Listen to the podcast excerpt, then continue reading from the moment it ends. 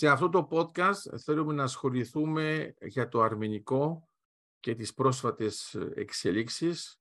Είναι σημαντικό να υπάρχει μια μεγάλη εικόνα για να καταλάβουμε πώς λειτουργεί αυτό το νέο ψυχροπολεμικό πλαίσιο, γιατί αλλιώς κοιτάζουμε μόνο την επικαιρότητα και έχουμε ε, μια αποσπασματική εικόνα που δεν επιτρέπει μια σωστή ερμηνεία. Θα ήθελα πρώτα απ' όλα ε, να ευχαριστήσω τους ε, μαθητές που το ζήτησαν και με τα μαθήματα και βέβαια να, να συγχαρώ και τον Δημήτρη Φιλιππίδη που εκφράστηκε πολύ ξεκάθαρα πάνω σε αυτό το θέμα από τη Νέα Υόρκη.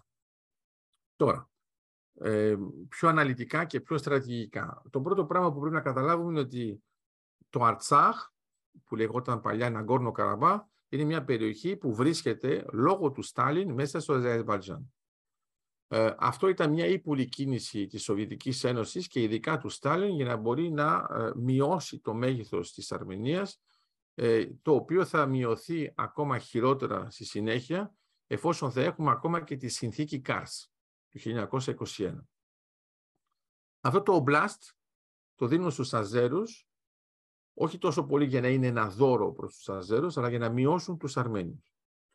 Οι Αρμένοι εκείνη την εποχή είχαν ποντάρει πιο πολύ ε, στους Ρώσους που θα τους απελευθέρωναν από τους ε, Τούρκους. Ήταν βέβαια σωστό, αλλά όταν μπήκαν στη μέση οι Σοβιετικοί τα πράγματα άλλαξαν. Δηλαδή ήταν πια η Ρωσία, ήταν η Σοβιετική Ένωση και η Σοβιετική Ένωση είχε εντελώς μια διαφορετική προσέγγιση γιατί θεωρούσε ότι ειδικά ε, άνθρωποι όπως ήταν ο Κεμάλ ήταν πολύ πιο κοντά σε αυτούς ιδεολογικά, άρα δεν υπήρχε λόγος να συμμαχούν πλέον με αυτόν τον τρόπο με τους Αρμένιους, ενώ η Ρωσία η παλιά, ενώ η Ρωσία πριν το 17 θεωρούσε με έναν πολύ φιλικό τρόπο την Αρμενία και γι' αυτό και οι Αρμένοι ε, θεωρούσαν ότι θα τους σώσουν. Όταν αποσύρεται η Ρωσία επειδή γίνεται Σοβιετική Ένωση, οι Αρμένοι θα υποσούν ένα τεράστιο κόστος από τους Τούρκους που θα τους εκδικηθούν επειδή ήταν με τους Ρώσους. Αυτό είναι το γενικό πλαίσιο, θα λέγαμε η παλιά σκακέρα, σε αυτό που θα λέγαμε ότι είναι το, η περίοδος προ-ψυχρού πολέμου, η οποία ξεκινάει το 17, 1917, και συνεχίζεται έως το 1947 που ξεκινάει ο ψυχρός πόλεμος, ο οποίος θα τελειώσει το 1991 και μετά θα περάσουμε στο μεταψυχροπολεμικό πλαίσιο.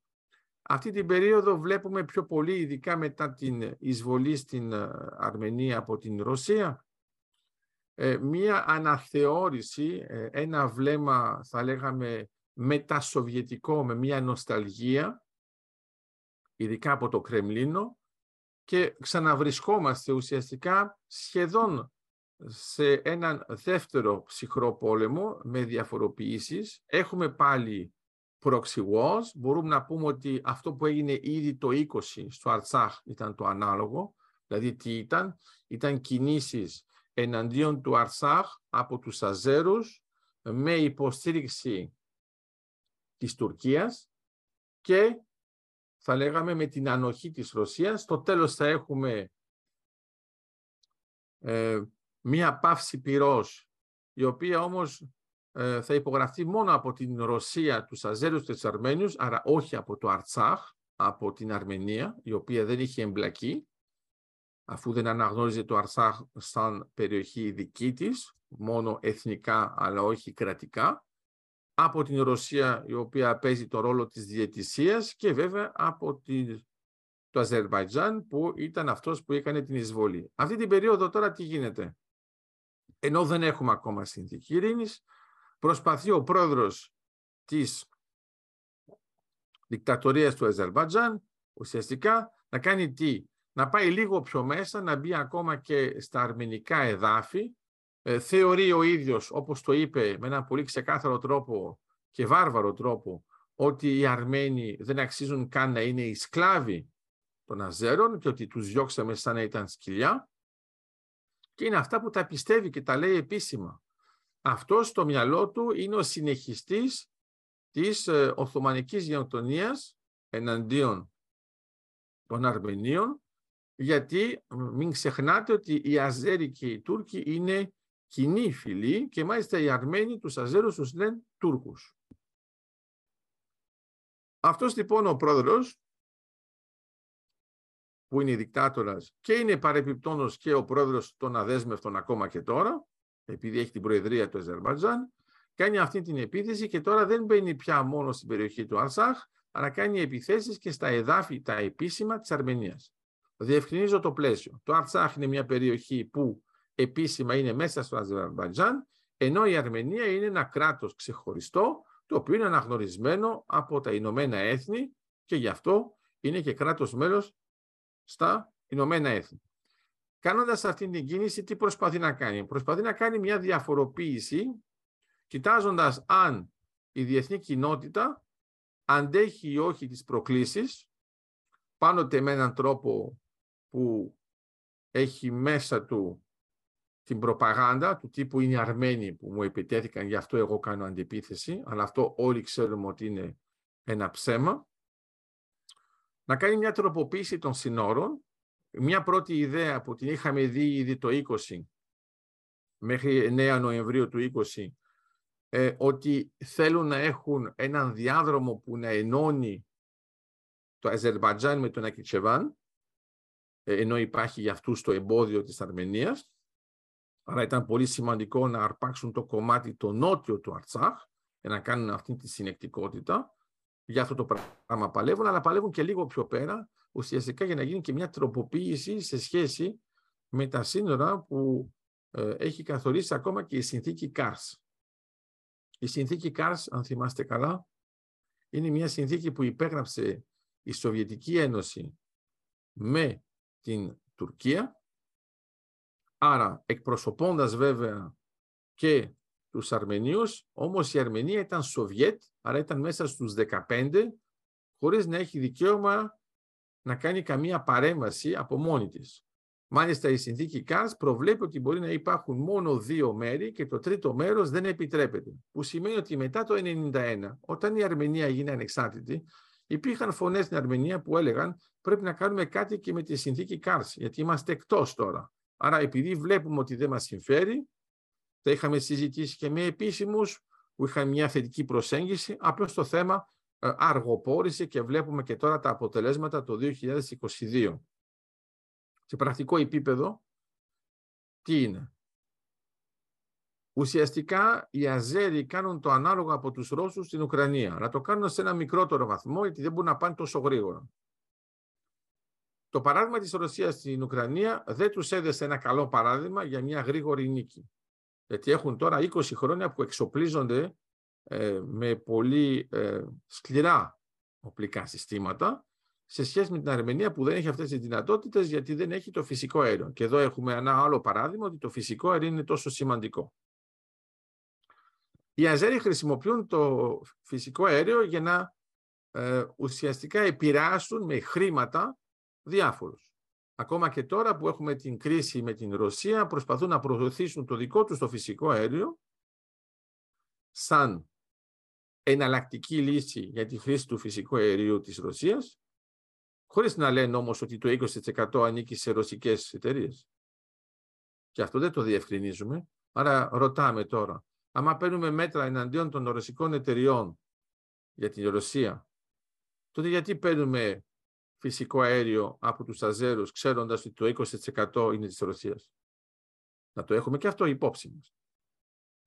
Όταν το βλέπουμε με αυτόν τον τρόπο, καταλαβαίνουμε τι. Καταλαβαίνουμε ότι χρησιμοποιούν σαν λόμπι το αέριο και το χρήμα για να τροποποιήσουν μερικές ε, θέσεις, ε, θεσμούς έτσι ώστε να είναι πιο φιλικοί, ενώ οι Αρμένοι κοιτάζουν μόνο το δίκαιό τους. Σε αυτό το θέμα οι Αρμένοι μοιάζουν πάρα πολύ με τους Έλληνες που απλώς λένε εγώ έχω δίκιο, θα δικαιωθώ. Ε, δεν φτάνει αυτό στην γεωπολιτική και αυτό που πρέπει να καταλάβουμε τώρα τι γίνεται είναι ότι ο Αλιεύ τι κάνει; Πιέζει πάνω στη διεθνή κοινότητα κάνοντας αυτές τις ε, εδαφικές προκλήσεις Άρα κάνοντας σαν μια μικρή εισβολή να δει μέχρι πού πάει, βλέπει πώς αντιδράει η διεθνή κοινότητα και μετά το συνεχίζει. Τον προηγούμενο ε, πλαίσιο με τον ε, πόλεμο μετά την εισβολή που έγινε το 2020, είχαμε έναν πόλεμο που όλοι πιστεύαμε ότι θα κρατήσει μόνο μερικές μέρες και είχε μια διάρκεια 44 μέρων. Με τεράστιες απώλειες από την πλευρά της Αρμενίας, βέβαια με απώλειες και από τους Αζέρους, οι οποίοι όμως δεν ανακοίνωναν ποτέ πόσα θύματα είχαν, γιατί είναι οι τεχνικές που έχουμε δει και με τη Σοβιετική Ένωση. Όταν το βλέπουμε αυτό το πλαίσιο, ε, πάλι καλά που η Ευρωπαϊκή Ένωση μίλησε με έναν πολύ ξεκάθαρο τρόπο και στο επίπεδο της Ευρωβουλής. Έχουμε πολλούς ευρωβουλευτές που ξεκαθάρισαν τη θέση τους υπέρ της Αρμενίας. Έχουμε λοιπόν την Ευρωπαϊκή Ένωση και ε, την Αμερική που πήραν την ίδια στάση λέγοντας ότι αυτή η εισβολή είναι απαράδεκτη και κανένας δεν πιστεύει ότι είναι μια αντεπίθεση από μια ε, υποτίθεται υπαρτή επίθεση των Αρμενίων εναντίον των Αζέρων. Είναι πολύ ξεκάθαρο το πλαίσιο, είναι απλώς η συνέχεια του 18, το οποίο ουσιαστικά ενίσχυσε και αυτό που έγινε το 15, μιλάω τώρα για την γενοτονία, είναι η συνέχεια από αυτά που έγιναν στη συνέχεια το 23, είναι η συνέχεια από αυτό που έγινε το 2020 και πάνε ακόμα πιο πέρα, θεωρώντας ότι έχουν αυτή τη δυνατότητα. Ποια είναι τώρα η υποκρισία; Η υποκρισία είναι ότι η Ρωσία υποτίθεται φυλάει τα σύνορα της Αρμενίας με την Τουρκία. Άρα είναι στα σύνορα. Λέει η Ρωσία. Για το Αρσάχ εγώ δεν μπορώ να κάνω τίποτα γιατί δεν είμαι σε ένα πλαίσιο αναγνωρισμένο. Επειδή το Αρσάχ επίσημα είναι μέσα στο Αζερβατζάν. Άρα λέει εγώ δεν έκανα τίποτα το 2020. Τώρα λέει, τώρα που μπαίνει στην Αρμενία την αληθινή, που θα έπρεπε να πούμε ότι μα, τότε δεν έχετε συμφωνήσει ότι έχουμε μια, μια κοινή συμμαχία για όλη την Αρμενία. Τώρα λέει εγώ είμαι απασχολημένη με την Ουκρανία, άρα δεν προλαβαίνω να σας υποστηρίξω και εκεί πέρα. Έχει ενδιαφέρον γιατί υποτίθεται ότι στην Ουκρανία είναι μόνο μια ειδική στρατιωτική επιχείρηση και δεν είναι καν πόλεμος. Άρα αναρωτιόμαστε τώρα πού έχουν πάει όλοι οι άλλοι στρατιώτες και δεν μπορούν να κάνουν κάτι στην Αρμενία όπου, προσέξτε, είναι ήδη οι Ρώσοι, λόγω του Αρτσάχ. Άρα καταλαβαίνουμε ένα πλαίσιο που είχε εμφανιστεί προηγουμένως ήδη το 2020 είναι του τύπου εφόσον την Αρμενία έχει την τάση να πηγαίνετε πιο πολύ προς τους Ευρωπαίους, μην περιμένετε από τη Ρωσία να σας προστατεύει όταν έχετε μία εισβολή.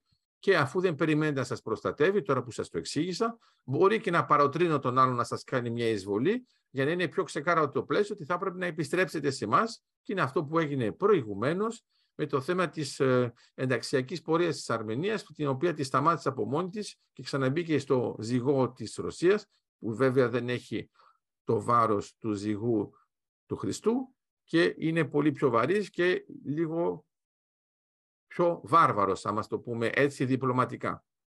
Τι σημαίνει τώρα πρακτικά; Πρέπει εμείς να βοηθήσουμε τους Αρμένιους για να αντισταθούν επίσημα, διπλωματικά, πολιτικά, έτσι ώστε να σταματήσει αμέσως αυτή η εισβολή. Πρέπει να είμαστε πολύ προσεκτικοί με τις παύσεις πυρός, γιατί είναι πολύ απλό, το, οι Αζέροι δεν τις στηρούν. Ακόμα και με αυτό που έγινε με τον προηγούμενο πόλεμο στο Αρτσάχ, ε,